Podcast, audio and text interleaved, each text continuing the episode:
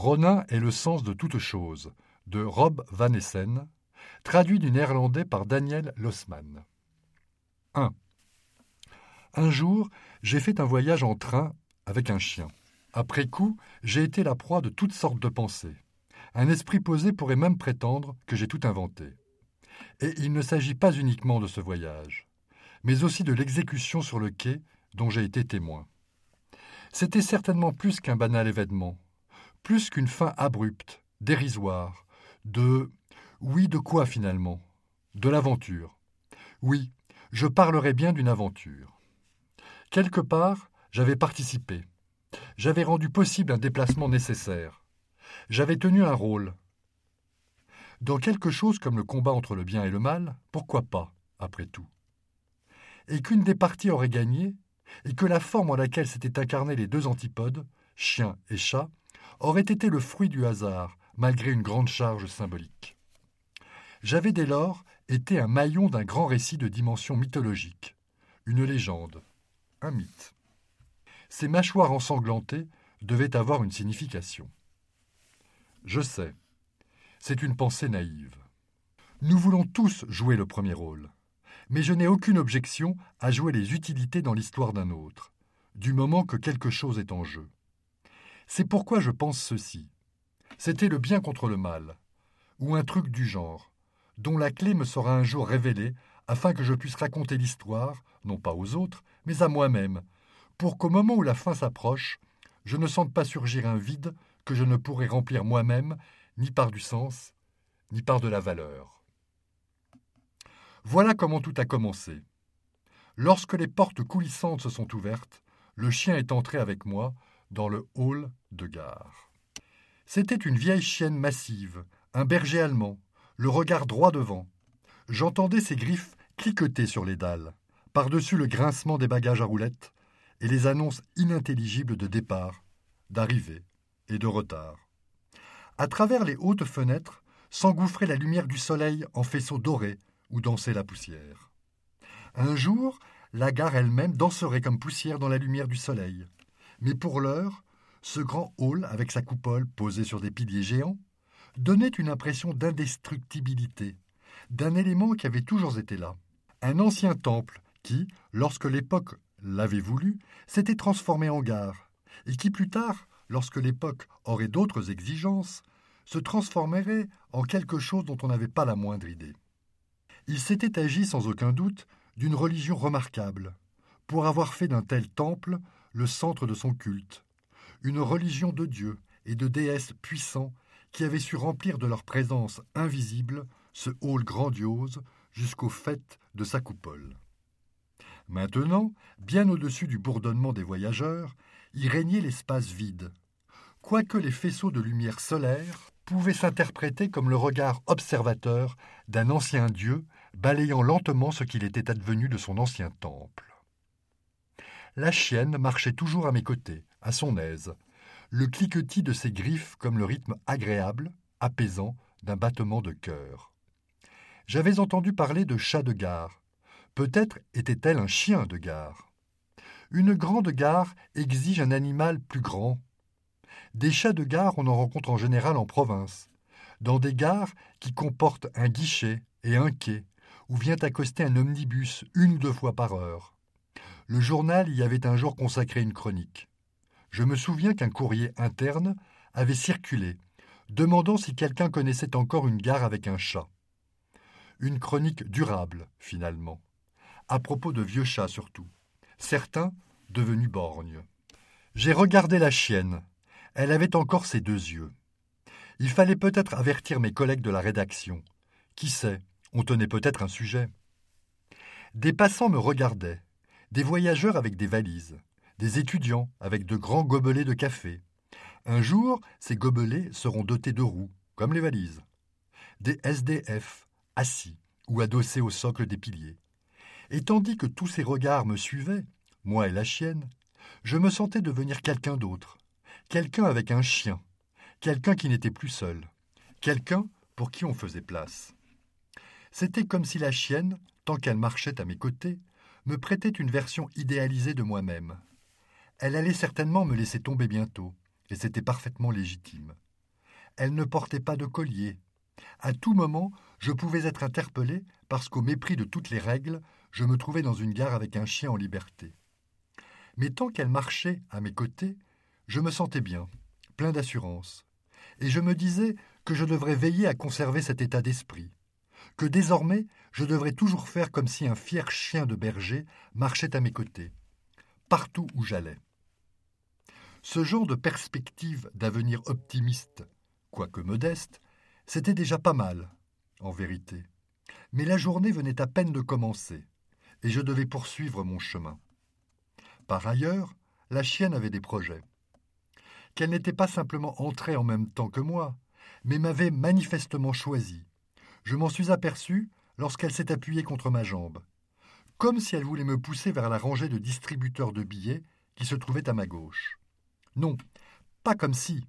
Elle me poussait manifestement vers un distributeur disponible. Je me suis arrêté devant le distributeur. Ce devait être un chien d'aveugle, me suis-je dit. Une chienne d'aveugle qui me prend en charge parce qu'elle pense que je suis aveugle. J'avais sans doute suscité cette impression. Elle m'avait vu errer, hésitant, ne sachant que faire. Je dois l'avouer, j'avais beau connaître le chemin, c'était moi tout craché. Existait-il des chiens d'aveugles, sans maître, à la recherche d'une mission? Dans l'ancien Japon, il y avait des samouraïs errants, sans seigneur. Soudain, je me suis souvenu du nom qu'on leur donnait. J'ai regardé la chienne. Et si je t'appelais Ronin?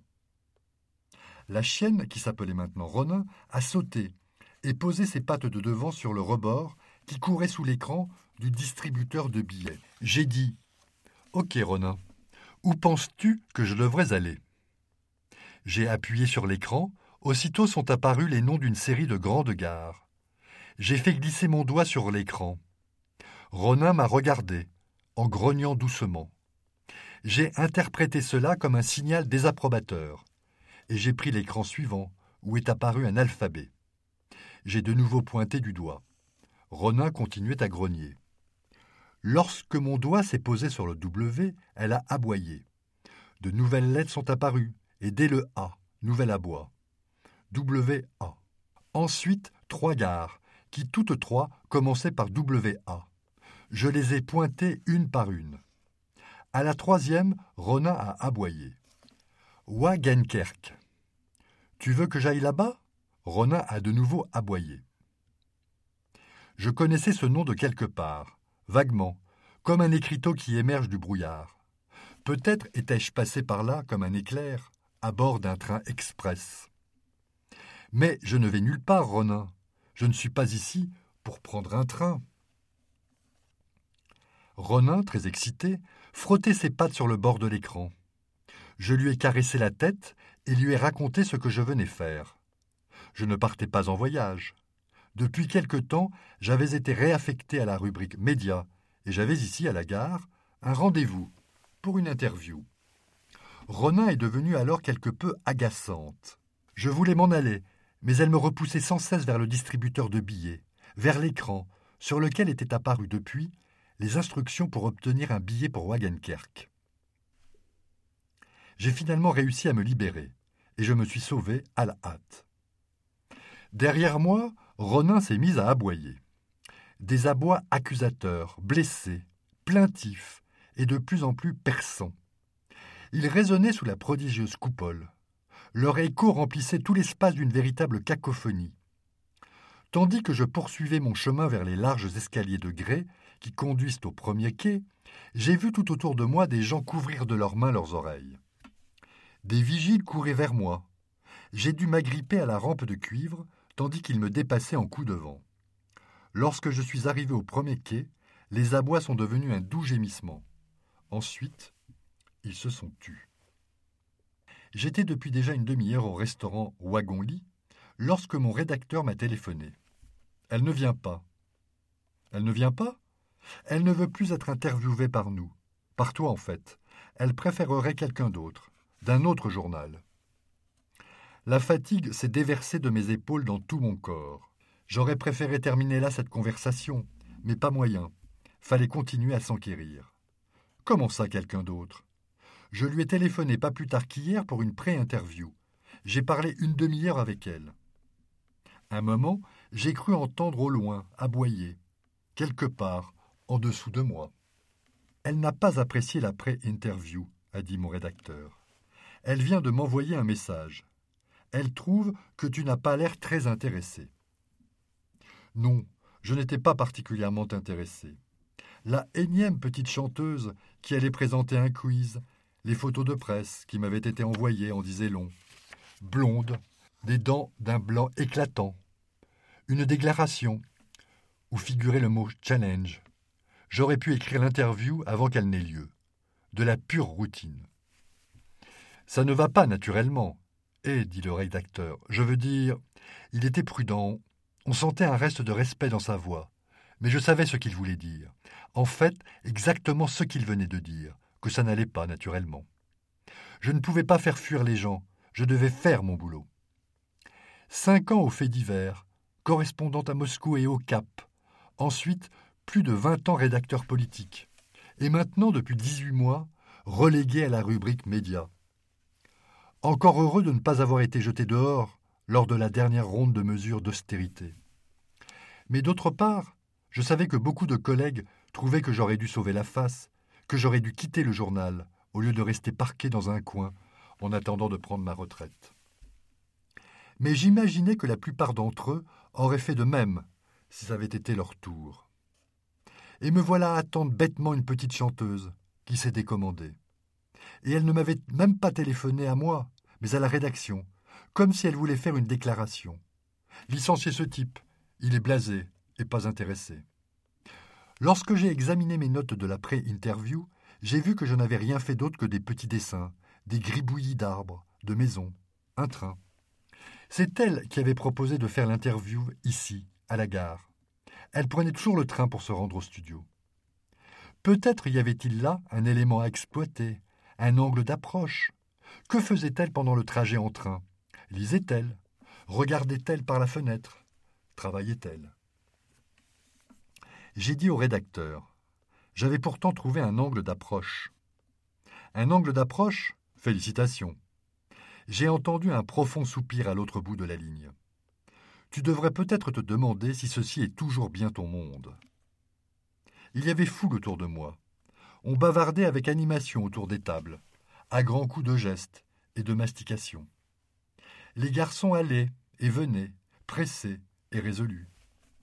J'ai regardé autour de moi et je me suis demandé Est-ce toujours bien mon monde? J'ai posé mon téléphone et interrompu la communication. J'ai bu encore un café. Ensuite, je suis sorti. Retour au premier quai. Un train venait de partir. Les voies sont restées vides sous la grande coupole de fer forgé et de verre dépoli. À d'autres quais, d'autres trains venaient et repartaient. C'était un monde régulé. Je n'en faisais pas partie. Je n'avais aucune destination. J'ai de nouveau entendu aboyer. Ça me hantait. Je n'aurais pas dû abandonner Ronin. Mais qu'avais-je besoin d'un billet pour Wagenkerk? Pour y faire quoi? J'ai parcouru le quai, jusqu'au-delà de la coupole. L'abondante lumière crue du jour m'est tombée dessus. Je suis aussitôt revenu sur mes pas, jusqu'au-delà du restaurant Wagon-Lit, et je me suis soudain immobilisé. Et si c'était Ronin qui voulait aller à Wagenkerk Elle reconnaissait les lettres, mais ne pouvait bien sûr pas s'acheter un billet. Ronin était un chien de cirque. J'ai de nouveau entendu aboyer, cette fois en vrai. Ça provenait d'une porte métallique, donnant sur le quai.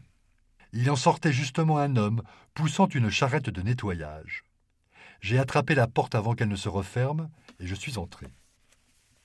J'ai suivi un plan incliné et je suis arrivé dans un système de corridors aux murs et sols de béton gris et cru. Ça respirait l'humidité. Je me trouvais dans les catacombes de la gare, triste et glauque, comme la zone derrière les coulisses d'un théâtre, l'espace sans illusion, d'où sont maintenues en vie les illusions. C'est peut-être alors que m'est venue la première idée de l'aventure. Je croisais des salles remplies de boîtes et de matériel de nettoyage, des uniformes accroché à des patères. De temps à autre, quelqu'un croisait mon chemin en marmonnant un vague salut, auquel je répondais par mon propre marmonnement. Sous la lumière des néons, Tous avaient l'air blafards. Personne ne s'étonnait de ma présence. Un moment, j'ai joué avec l'idée que je travaillais ici depuis des années déjà, et que je venais de me réveiller d'un rêve où je travaillais depuis des décennies pour un journal et où j'avais rencontré un chien qui savait lire. Pour en être sûr, j'ai résolu de vérifier si le prochain qui me saluerait m'appellerait par mon nom. Et quel nom Mais ensuite, les corridors sont restés vides. Seuls subsistaient les abois. Plus je m'enfonçais dans le labyrinthe de corridors, plus fort il résonnait. Je suis entré dans une salle où une rangée de cages s'étirait le long d'un mur. Dans chaque cage se trouvait un ou deux chiens qui se sont mis à aboyer encore plus fort lorsqu'ils m'ont vu. Il y avait un petit évier, une machine à café, un frigo, une table et trois chaises. La machine à café était en train de crachoter. Je me suis dit que quelqu'un pouvait s'amener à tout moment. Je me suis dirigé en hâte vers les cages. J'ai vu un bouvier, un Rottweiler, trois ou quatre bergers. Ronin était-elle là? Elle était toute seule dans une cage, assise. Elle m'a regardé, puis aboyé, une fois. J'avais vu quelque part des uniformes. Il fallait que je me déguise. Il fallait sortir Ronin de là. Ma mission m'apparaissait clairement, sans ambiguïté. Je devais sortir d'ici avec la chienne, sans être vu.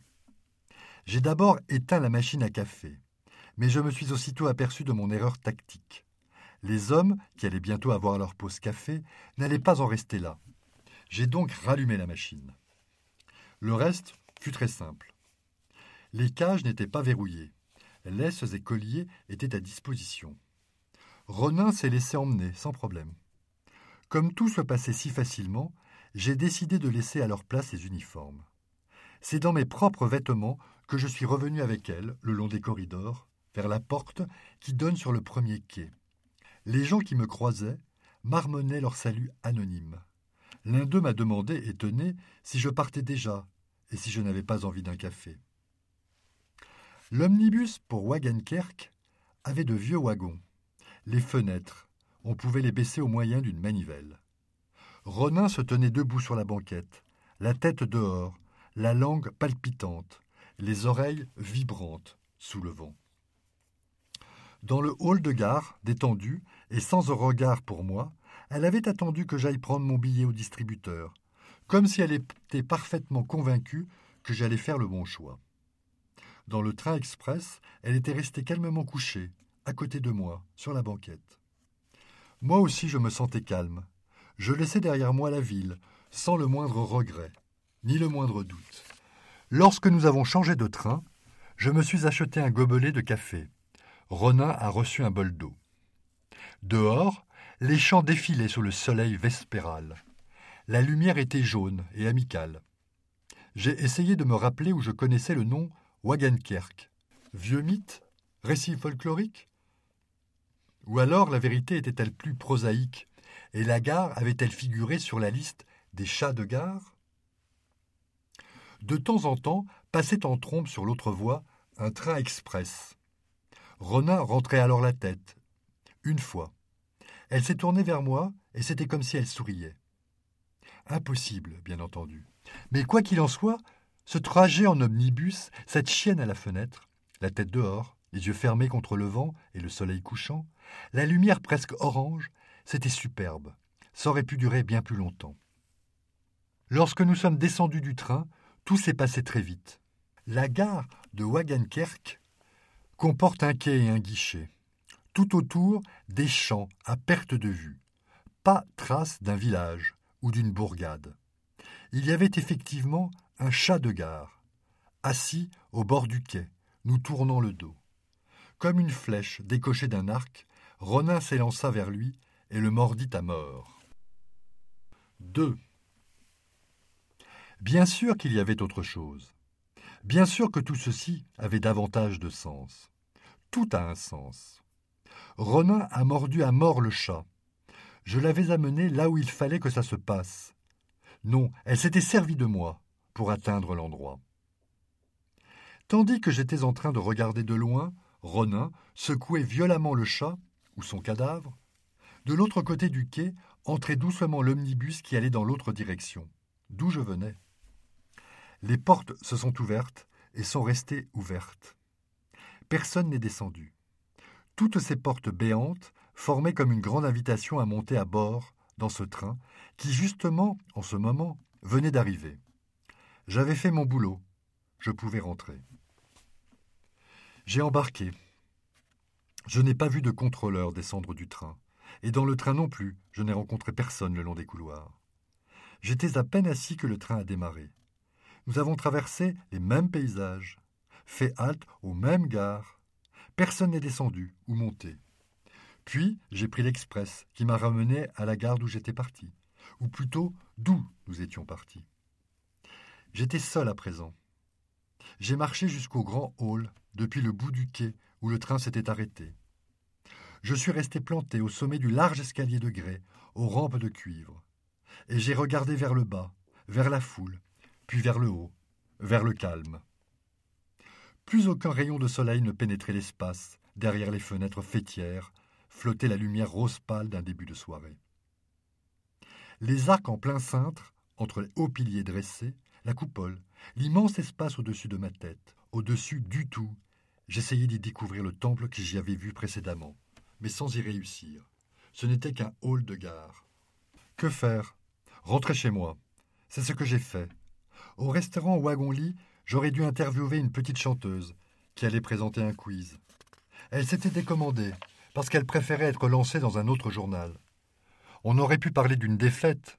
Son refus avait finalement un rapport direct avec notre interview préliminaire.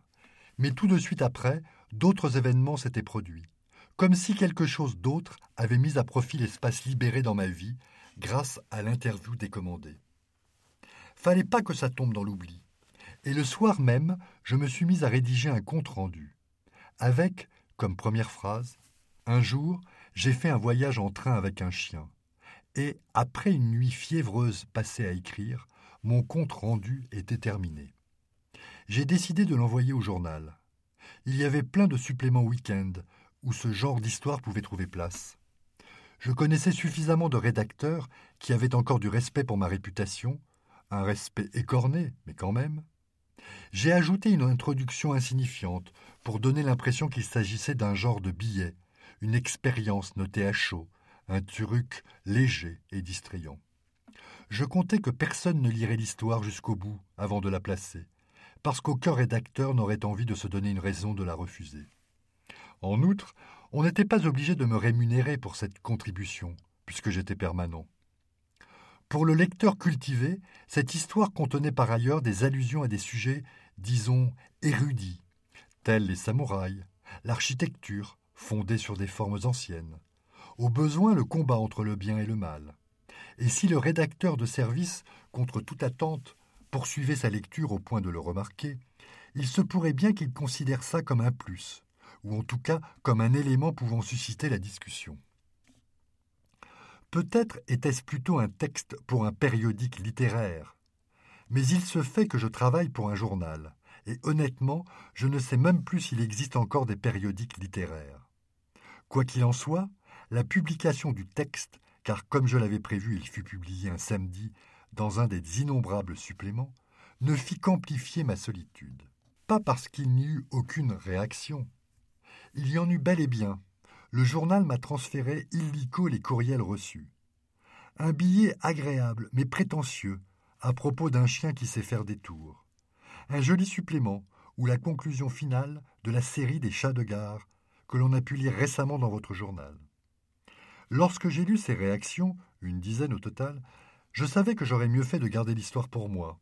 Qu'en la transformant en billet, pour un supplément week-end, j'avais vidé de sa valeur un élément que je n'avais pas su restituer. J'avais probablement, inconsciemment espéré recevoir une réaction qui m'aurait aidé à interpréter ce que j'avais décrit, qu'il y aurait quelqu'un qui serait comme moi, persuadé qu'il s'agissait, ou aurait pu s'agir, de quelque chose de plus que l'événement lui-même, superficiel en soi, d'un chien qui sait faire des tours quelqu'un qui connaissait déjà l'histoire, peut-être sous un autre angle, et pourrait la compléter pour me la rendre compréhensible. Mais on ne reçoit jamais ce genre de réaction, parce que personne ne peut jamais compléter ce que nous avons vécu. Quoique, la petite chanteuse aussi a réagi.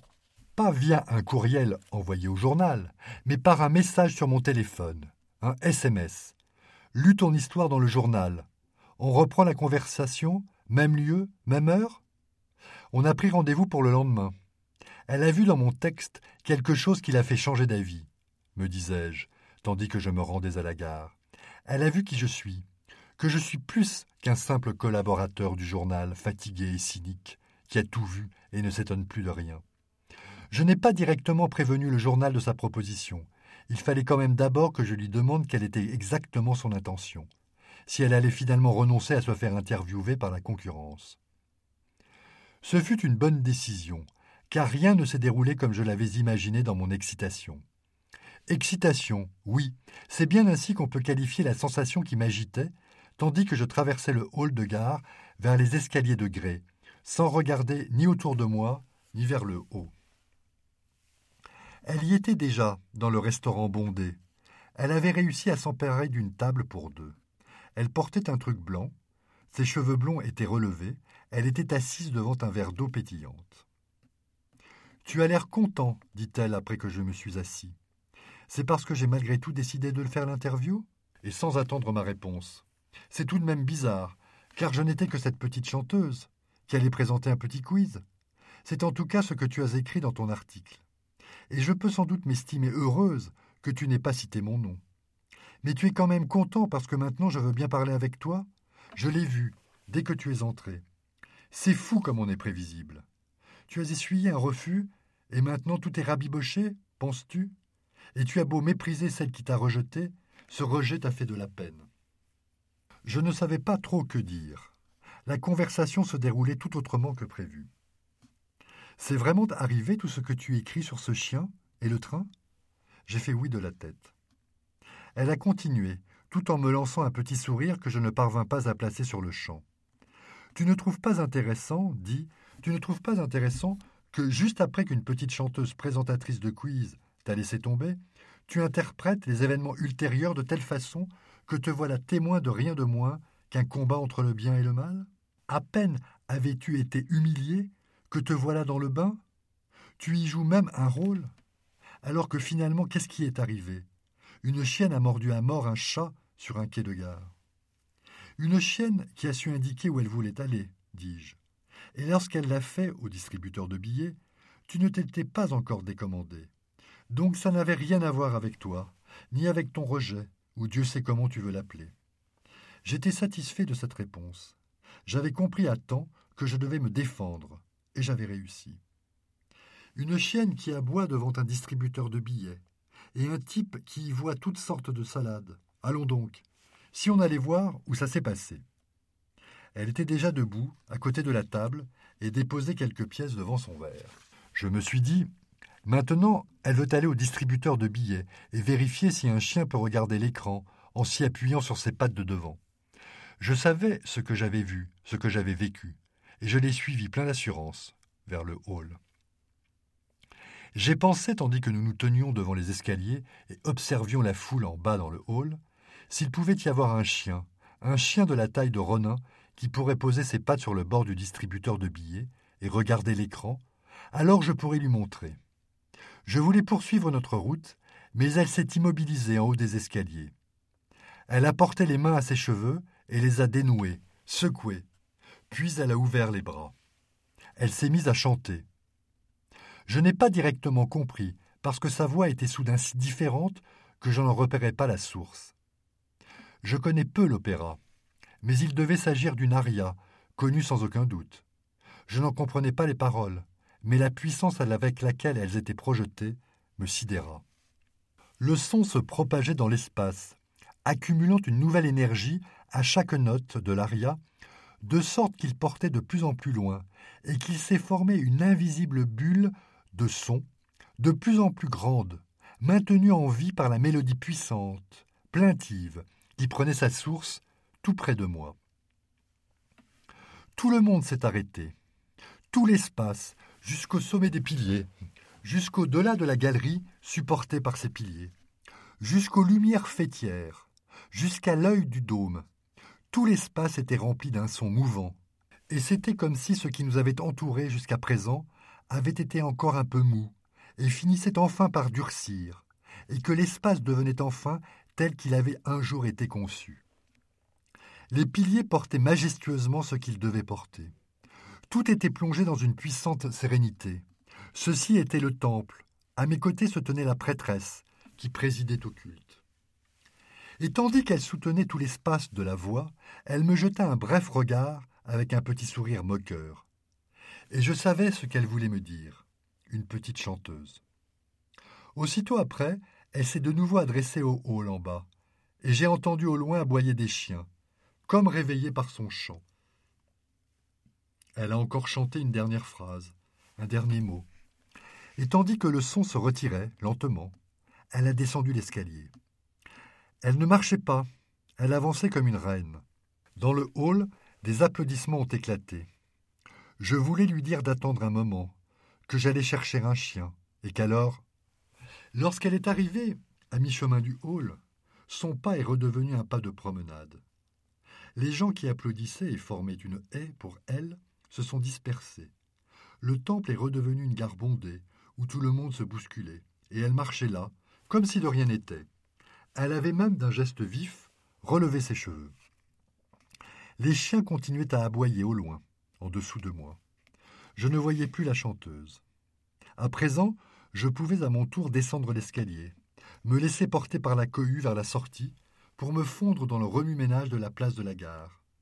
Mais les abois ont continué et sont devenus si pressants que j'ai rebroussé chemin, et j'ai couru vers le premier quai, vers cette porte discrète qui conduisait au corridor. Il n'a pas fallu attendre longtemps pour voir quelqu'un en salopette sortir par cette porte, un seau à la main. Nous nous sommes salués et je me suis glissé à l'intérieur. Dans les corridors flottait toujours la même odeur de pierre humide. J'ai descendu le plan incliné en direction des abois, toujours plus sonores, par enjambées de plus en plus grandes, comme quelqu'un de la maison qui se sent chez lui. Et les gens que je croisais, je les saluais avec un semblant de routine, qui donnait une telle impression d'évidence que très vite le semblant disparut et ne subsista que la routine. J'espérais bien par contre, comme la fois précédente, que quelqu'un m'appellerait par un nom, mais cela n'arriva pas. Les abois conduisaient directement à la salle des chiens. La cruche à café crachotait sur la plaque chauffante. Aucun des chiens en cage n'était ronin. Un coup d'œil avait suffi à m'en convaincre. Le seul berger allemand présent était vieux et grisonnant. Je me suis assis sur un tabouret et me suis servi un gobelet de café. Tandis que je buvais, des gens sont entrés à plusieurs reprises, en salopette ou en uniforme. Chaque fois il me saluait, mais toujours de façon anonyme. Il se servait une tasse de café avant de disparaître. Une femme en uniforme a emmené le vieux berger allemand. J'étais sur le point de l'interroger sur Ronin, quand j'ai compris juste à temps que ce nom ne lui dirait rien. Je suis resté seul, et j'ai réfléchi. Elle m'avait fait voir le temple. Ça devait tout de même signifier quelque chose. Avait-elle elle-même été Ronin? Est-ce pour ça que tous les autres chiens s'étaient mis à aboyer quand elle a chanté? Je suis resté assis là, et rien ne s'est présenté. Pas la moindre signification. Je suis rentré chez moi. 3. Toujours, et je l'ai peut-être déjà dit, mais je le dis encore une fois, toujours. Depuis tout jeune, j'ai aspiré à faire partie de quelque chose de plus grandiose, quelque chose qui dépasserait le cours banal de la vie, et qui sait, les frontières de l'espace et du temps. Quelque chose qui prouverait que sous le quotidien se cachent des chemins prouvant l'existence de connexions qui à première vue nous échapperont toujours. En vérité, je ne sais toujours pas si ceci est ou non arrivé. Non, ça je le sais bien. J'ignore seulement ce qui est arrivé, à quoi j'ai participé, et quel a été exactement mon rôle. Peut-être se sert-on simplement de moi, comme si j'étais un personnage prêté pour un temps à une autre histoire que la sienne. Une histoire plus fondamentale, une histoire de combat qui se joue à un autre niveau. J'aimerais bien lire un jour cette histoire. Tout m'apparaîtra alors clairement, j'imagine. Et mon idée, que beaucoup étaient en jeu, et que moi, aussi dérisoire qu'ait pu être ma contribution, j'ai participé à un combat entre le bien et le mal, sera alors confirmée. Mais je ne sais comment je pourrais trouver cette histoire. Au cas où elle se trouverait déjà dans un livre, quelle est la probabilité que ce livre soit en vente dans le monde où je me trouve? Je vais régulièrement à la gare et erre dans les corridors souterrains. Personne n'entrave mes déambulations. On continue à me saluer, du même ton amical et indifférent. Je continue à espérer que dans ces corridors, quelqu'un un jour m'appelle par un nom que je ne connais pas, mais que je reconnaîtrai aussitôt. Le soir, je regarde beaucoup la télé. Je ne rate aucun épisode du quiz qu'elle présente. Je lui ai envoyé quelques petits messages, mais elle n'a pas réagi. Les cheveux relevés, elle se tient dans un décor de carton-pâte, en face de trois participants qui doivent résoudre des exercices de calcul et des questions de culture générale. Dernièrement, elle a demandé Où se trouve Wagenkerk J'ai bondi et lancé la réponse correcte vers l'écran, mais personne ne m'a entendu. Je ne participais pas.